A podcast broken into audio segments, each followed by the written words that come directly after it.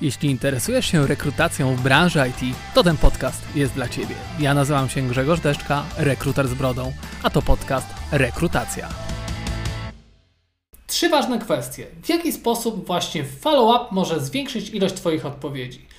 Przeważnie ludzie wysyłają jedną wiadomość i nie przypominają się. Co sprawia, że ilość odpowiedzi na to zapytanie, czy ilość odpowiedzi po prostu na tą wiadomość jest znacząco mniejsza niż w momencie, w którym zaczynamy się przypominać. Dlaczego tak jest? Kandydat otrzymuje bardzo dużo wiadomości i to naturalne, że może ją po prostu pominąć, przez co ty, jako rekruter, powinieneś się po prostu przypomnieć. Nie należy robić tego zbyt nachalnie, tych wiadomości nie powinno być zbyt wiele. Natomiast powinny być one na tyle atrakcyjne i na tyle fajnie wprowadzające w kolejny krok dalszej rozmowy, żeby po prostu kandydat chętnie Ci na nie odpowiedział. Opcja druga. Potrzebna jest determinacja.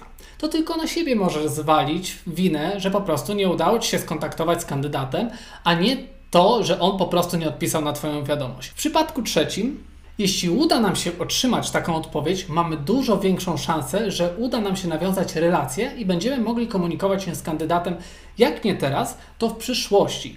Dlatego Twoim celem, jeśli nie udało Ci się po prostu go teraz zatrudnić, jest postawienie sobie drugiego celu, czyli dowiedzieć się, co było powodem, że tej oferty nie przyjął i po prostu przedstawianie mu ofert dopasowanych kolejnym razem. Wszystkiego dobrego. Podziel się swoją opinią. Czy ty korzystasz z follow-upów, czy wykorzystujesz je w swojej codziennej pracy? Dodaj komentarz pod tym wideo. Trzymaj się. Pozdro. Cześć.